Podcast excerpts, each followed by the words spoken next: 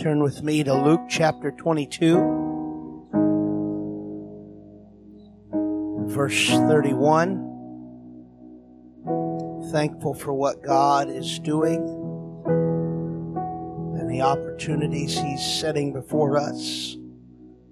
Even before we realize it, He's setting things up for the church. Luke chapter 22, verse 31 says, And the Lord said, Simon, Simon, Behold, Satan hath desired to have you, that he may sift you as wheat. But I have prayed for thee, that thy faith fail not. And when thou art converted, strengthen thy brethren. Simon, Simon, behold, Satan hath desired to have you, that he may sift you as wheat. But I have prayed for thee, that thy faith fail not. And when thou art converted, strengthen thy brethren. Let's put our Bibles down tonight. Let's pray, Lord Jesus. God, we welcome your presence. It's in this place tonight. God, we want you to operate wherever you want to operate. We want you to do whatever you want to do, God. God, we are thankful that you are here tonight. God, we want you to speak to us. God, we want you to have your way in us, God. God, we want you to change whatever you desire to change. God, we love you. We're thankful to be filled with your spirit. We're thankful for your faithfulness. We love you in Jesus' name. Why don't we clap our hands to him?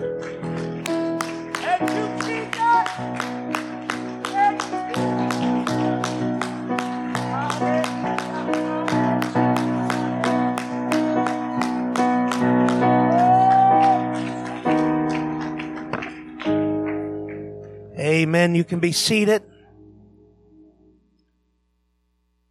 I'd like to speak to you tonight from this subject, the master of the wind. The master of the wind. Threshing floors is a frequently used biblical metaphor, and it was a common sight in the Middle East.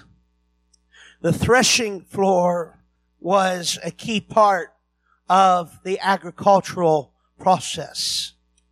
Grain that was harvested from the fields would never be ready to market unless it first passed through the threshing floor. It was at the threshing floor that the good was separated from the bad. The wheat had this hard outer husk called chaff. It's a heavy husk that grows around the rich, the rich kernel of wheat. It's thick. It makes the wheat unusable if it is not removed. In old times, the wheat was put on what is called the threshing floor. And that's where the chaff was removed. It's a place where the chaff was separated from the wheat. The process was simple. The cut stalks of grain were spread on the flat stone threshing floor and a heavy sled of board and stone was pulled over the wheat by a team of oxen. The combination of the weight, the pressure, and the grinding of the board and rocks placed on the boards. This process of threshing would cause the heads of grain to burst from the stalks. However, when it was finished, the oxen are finished on a threshing floor. The threshing floor was littered with a chaotic mixture of good and that which is useless. Mixed grain with useless chaff blended together. Some good, valuable, usable grain and some worthless waste that simply serve to diminish the value of the whole harvest. It was the second step in the process that helped to separate the valuable from the worthless. The harvester would stand in the middle of the threshing floor with a threshing instrument or a shovel and begin to toss the broken, bruised stalks of wheat into the air. And as it rose into the air, the wind that blew across the threshing floor would catch the lighter chaff and the stalks and leaves and blow them to the side while the heavier grain would fall back to the earth at the feet of the harvester. The process of separation required wind and the threshing floor were, were established where the breeze was most likely to blow. In places like large open fields or on the tops of hills or windswept sides of mountains quickly became threshing floors and were used for that purpose by generation after generation. They became highly valuable places that were well known and were often used as meeting places or landmarks because everyone knew where the threshing floor was.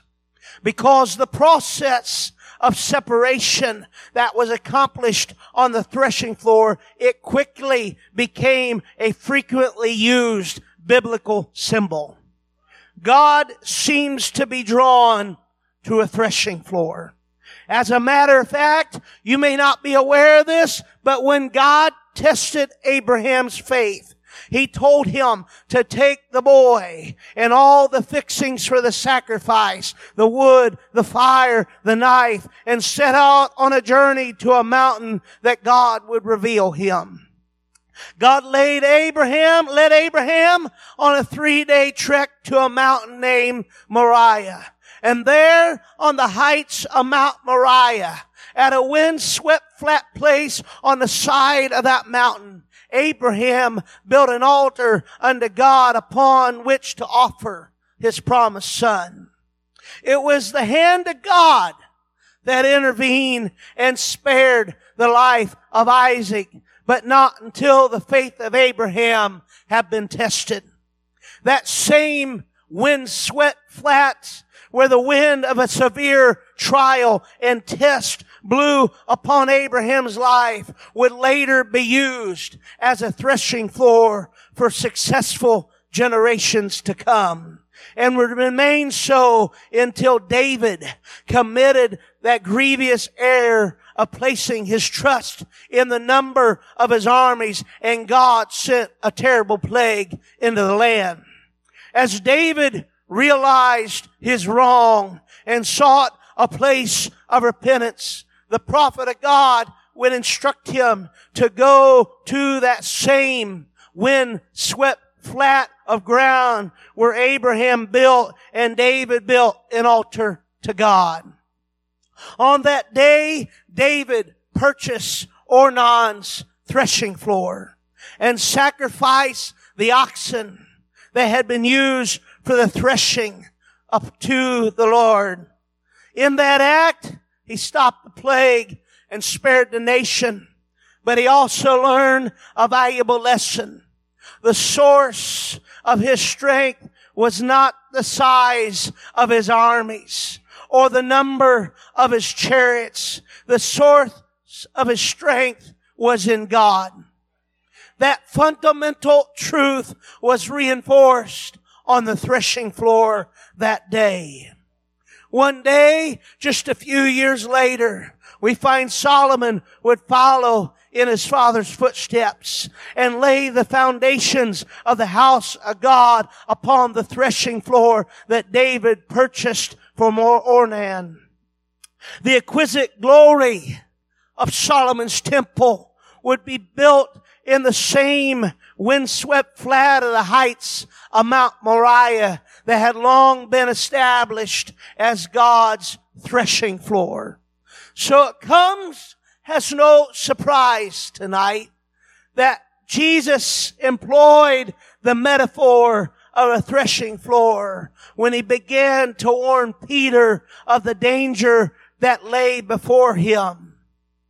I believe that there is a significant lesson to be learned from the threshing floor that is applicable to the life of every believer under the sound of my voice in this house tonight.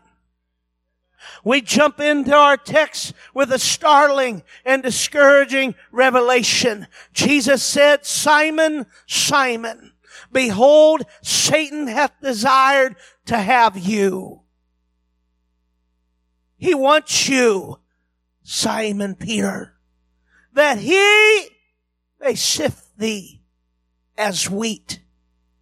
Satan desires you the original language says it a little plainer.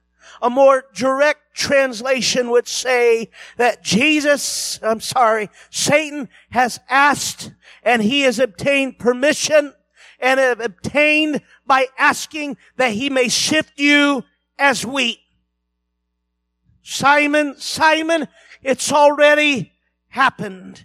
It's in the works just like he came to God and inquired about Job. And just like he obtained permission from God to test and to tempt Job, Peter, Satan has you in his sights and he is already determined to test you.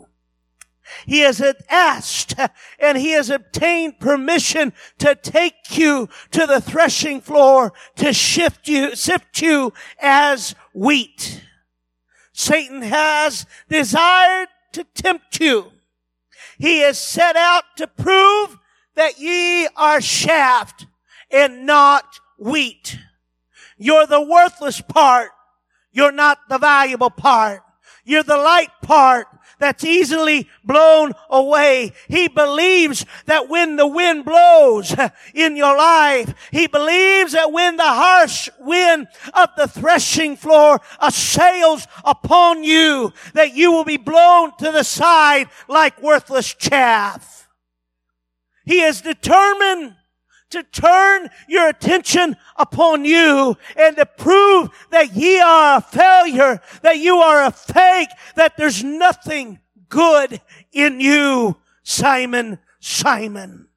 He thinks that he has you all figured out. He thinks he has keyed in on your weakness and he believes that he can bring a storm in your life that can bring a circumstance, that can bring a situation, a wind that will blow. And after the wind and after the storm, you are going to join the ranks of those who have shipwrecked their faith.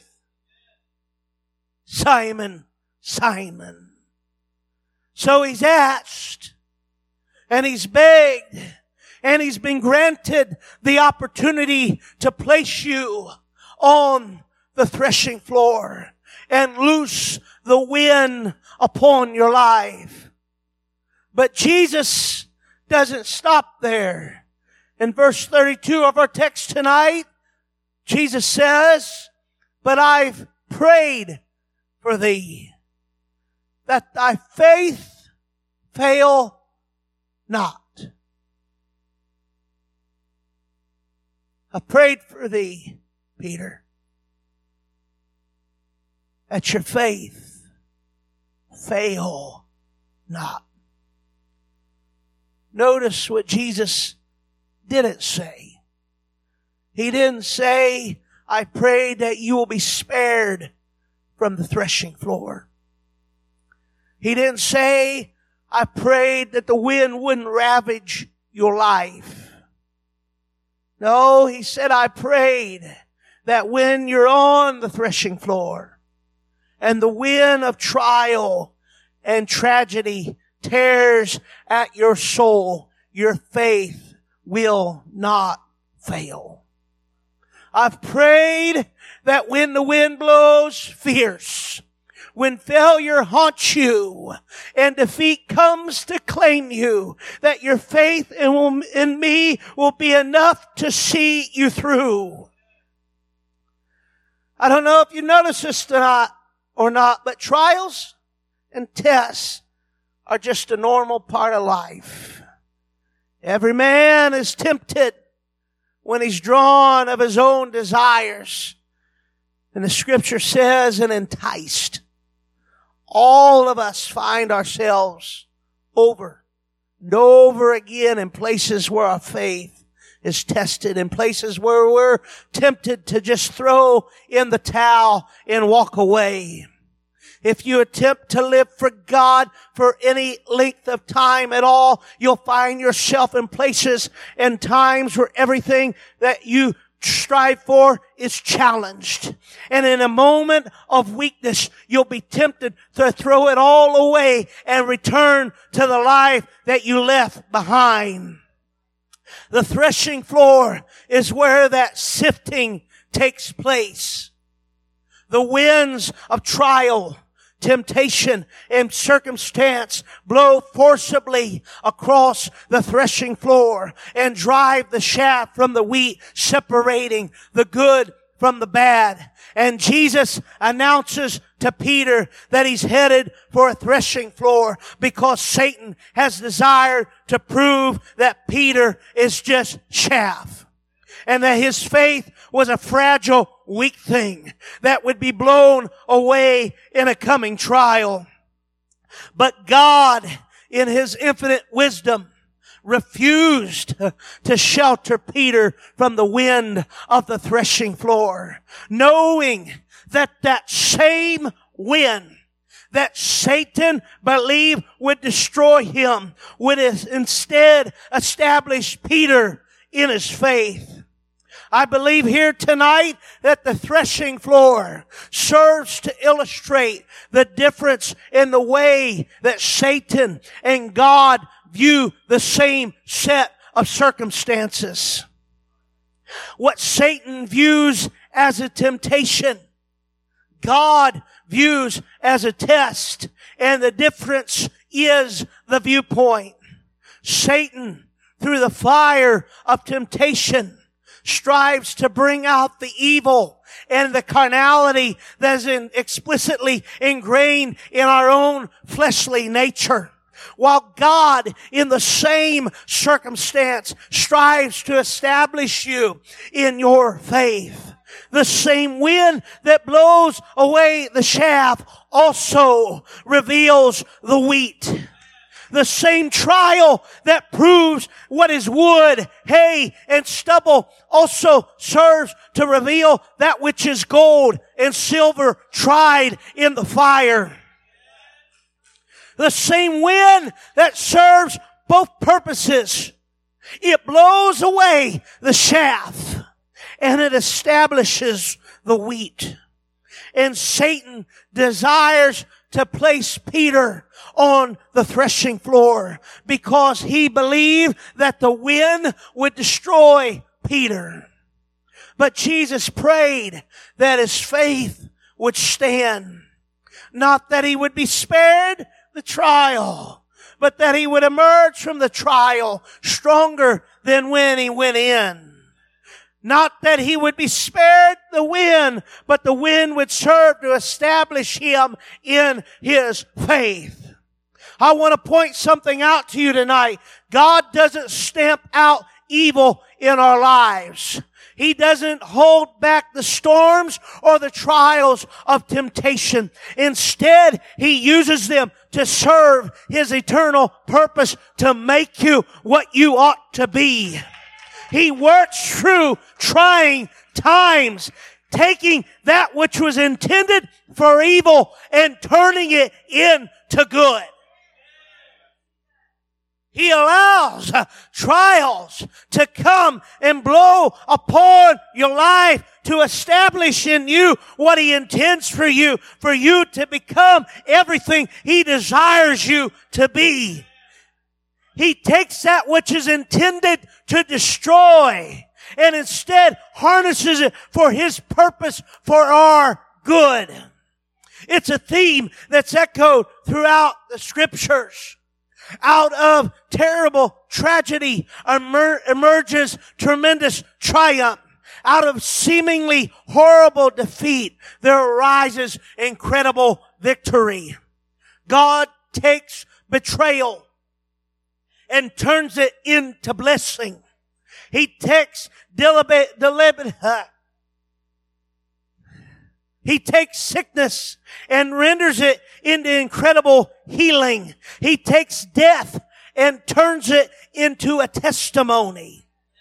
Over and over again, out of the eater comes meat. Out of the strong comes sweetness. Out of the bitter flows the refreshing. You need to recognize God isn't afraid of the threshing floor because He's the master of the wind. The same wind that serves to blow away the chaff also serves to reveal the grain. The same wind that brings out the bad also serves to establish the good. The same wind that was intended to be a curse under the guidance of the master of the wind becomes a blessing. He works all things together for good.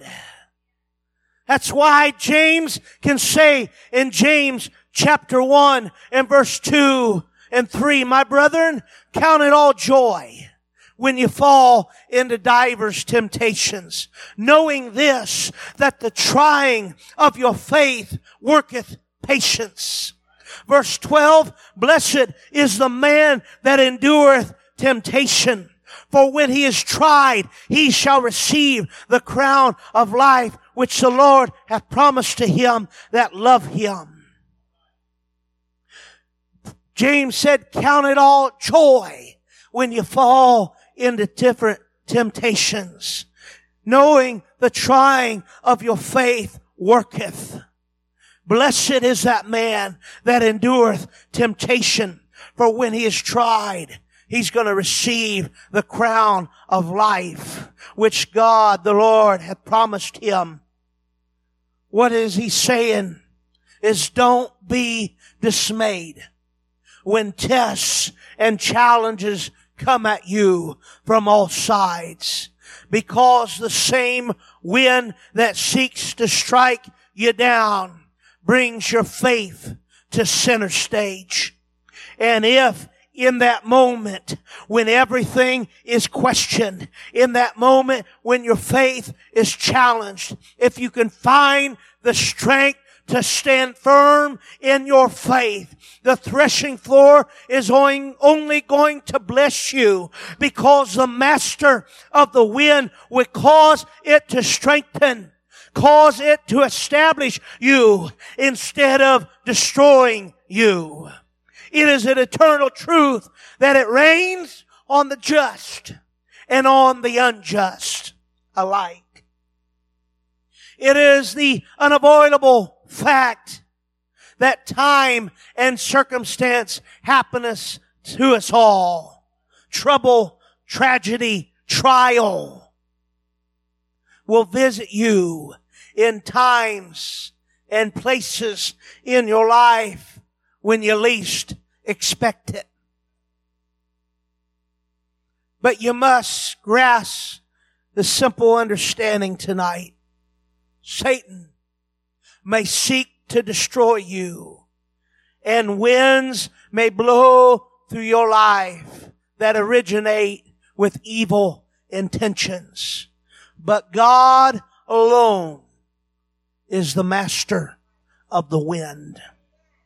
And regardless of the intentions of hell, the wind simply serves him and him alone. That is why Peter can say, 1 Peter 4:12, beloved, think it not strange concerning the fiery trial which is to try you, as though some strange thing happeneth happened to you. But rejoice inasmuch as you are partakers of Christ's sufferings, that when his glory shall be revealed, you may be glad also with exceeding joy. That's the attitude of someone who knows the winds may blow in my life. The threshing floor may scour my soul, but if I stand firm on faith, the glory of God will be revealed when his glory shall be revealed, not in spite of the wind, but because of the wind. He's the master of the wind.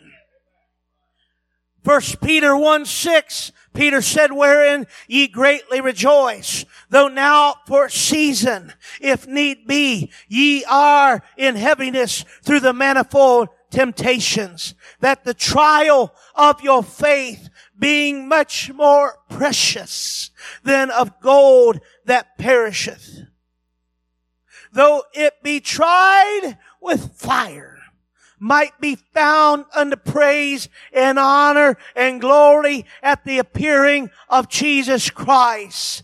That's the confidence of a true man and woman of God in the middle of some storm or fiery trial that has learned a simple lesson. I serve the master of the wind through the manifold of temptations, through the heaviness, through it all, through the trial of my faith.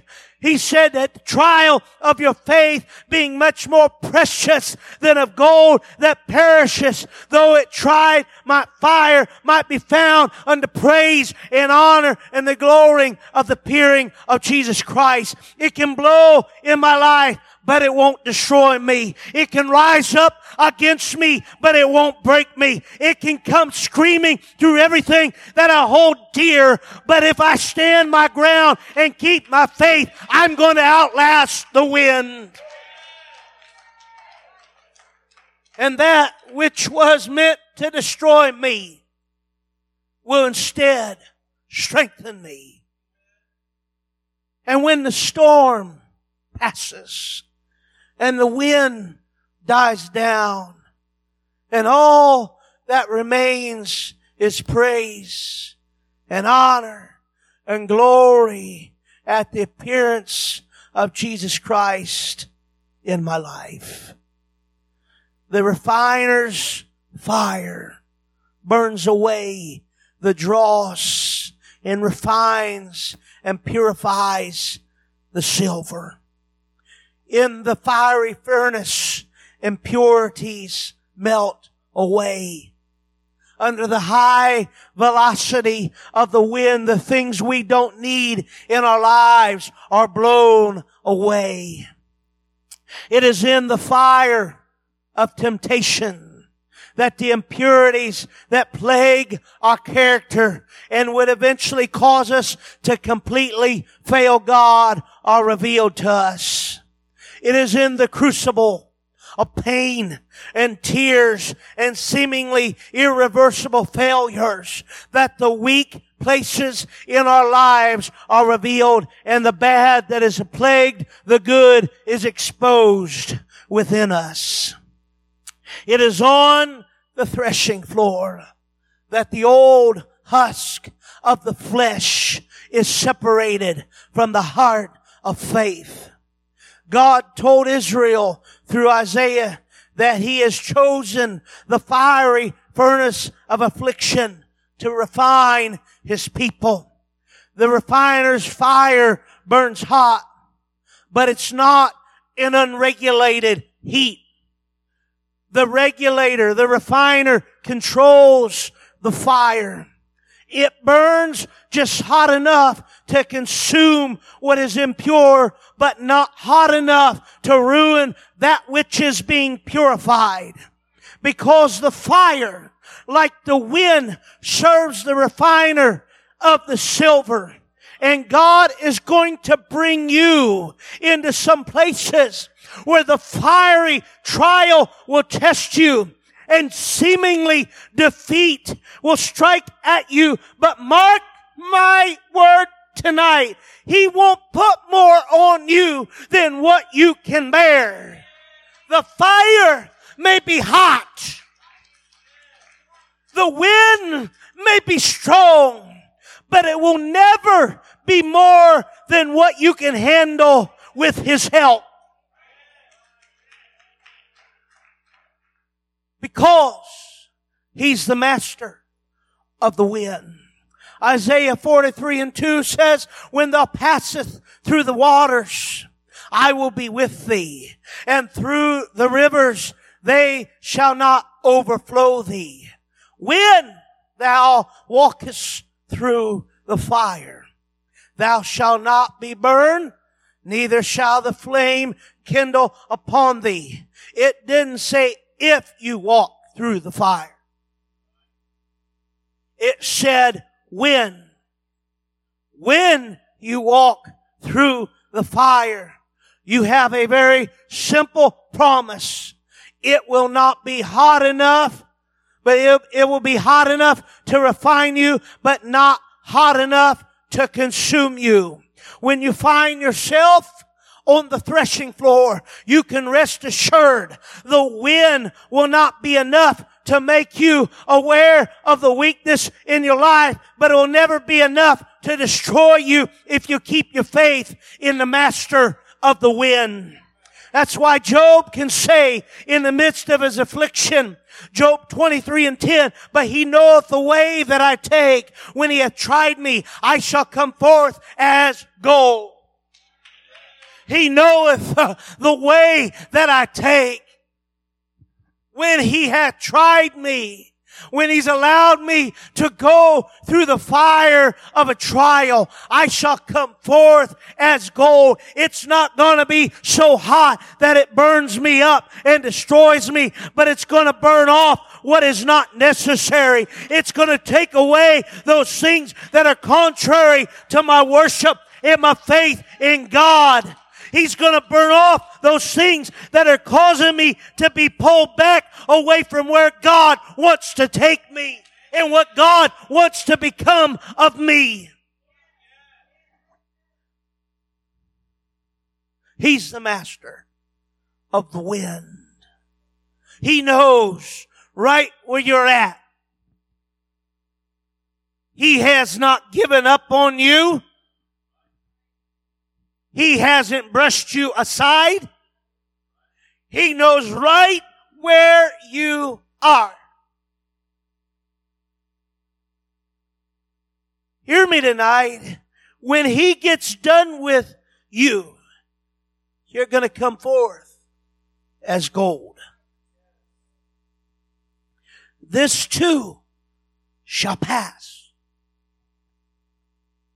It didn't come to stay came to pass. I want you to look at our test, text again tonight.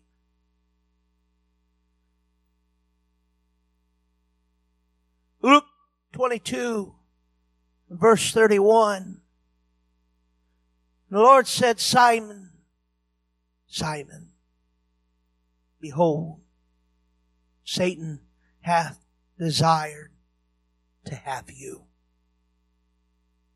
that he may sift you as wheat. You see, Simon has some issues that need to be revealed in his life. In the same hour that the statement is made, Peter has attempted to promote himself to the foremost place among the disciples arguing that he should be considered first among the number. Shortly after he vehemently resisted Jesus' efforts to wash his feet. Then in a moment before this statement made this audacious claim that he would follow the Lord to any lengths, even to his own death. The problem was not the fervency of Peter's desire to be a disciple and follower of Jesus. The problem was his approach to accomplishing that task. Peter was fixated upon himself. the strong, gruff fisherman who had probably never met a physical task that he couldn't overcome had determined an end of himself which he would stand for the Lord by the power of his own strength. You see, Peter's problem was the source of his resolution. He has resolved by his own power that he will serve the Lord. But he's about to learn a very valuable lesson. The wind of the threshing floor is about to blow through his life. And when it is finished, all reliance on self is going to be shattered. In the most vital moment, when his faith mattered the most, when his master was hanging in the balance, Peter's self-reliance would fail him. And he would curse as he denied the Lord three times before running into the darkness, a wash in tears of defeat.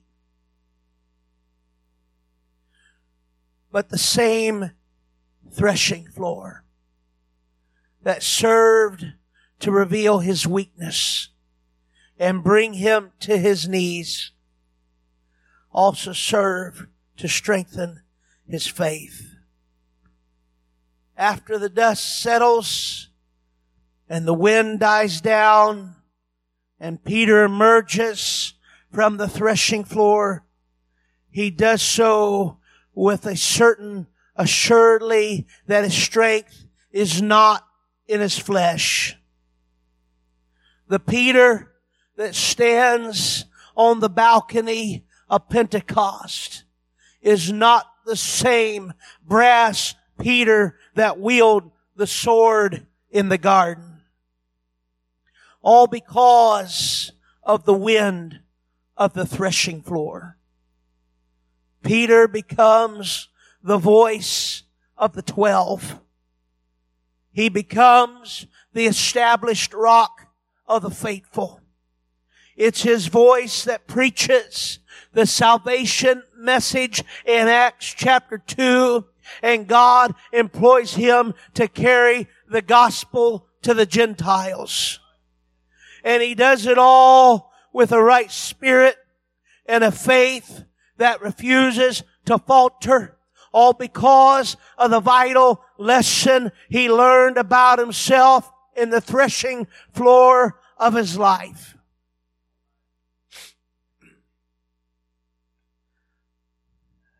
Closing. Would you stand with me tonight? So when Jesus looks at him that night and tells him the wind's coming, he goes on to say, but I've prayed for thee that thy faith fail not. And when thou art converted.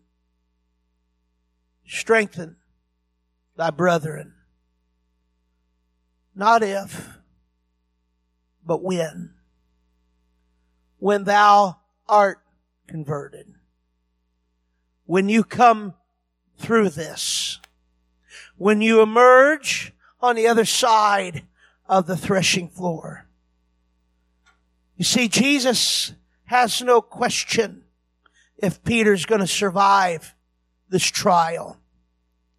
Jesus has no question whether or not the winds are going to destroy him because he's the master of the wind.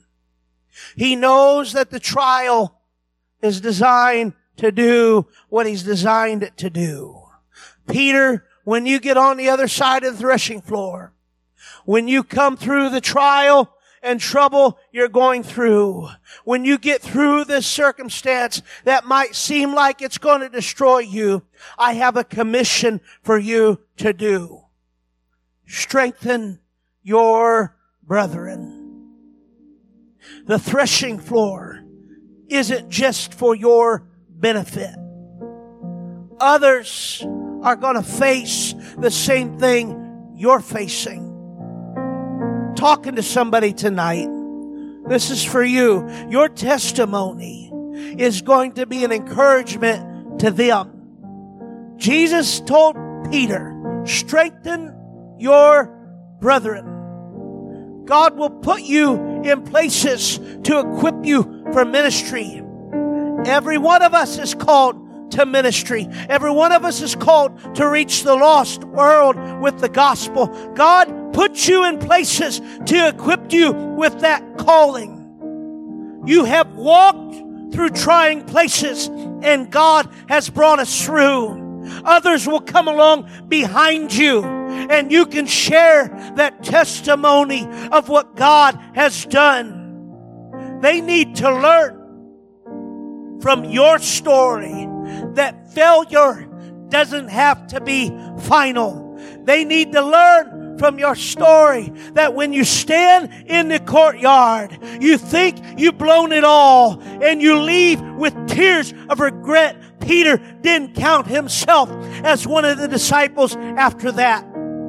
You remember when the angel appears at the tomb, he doesn't just say, go to my disciples.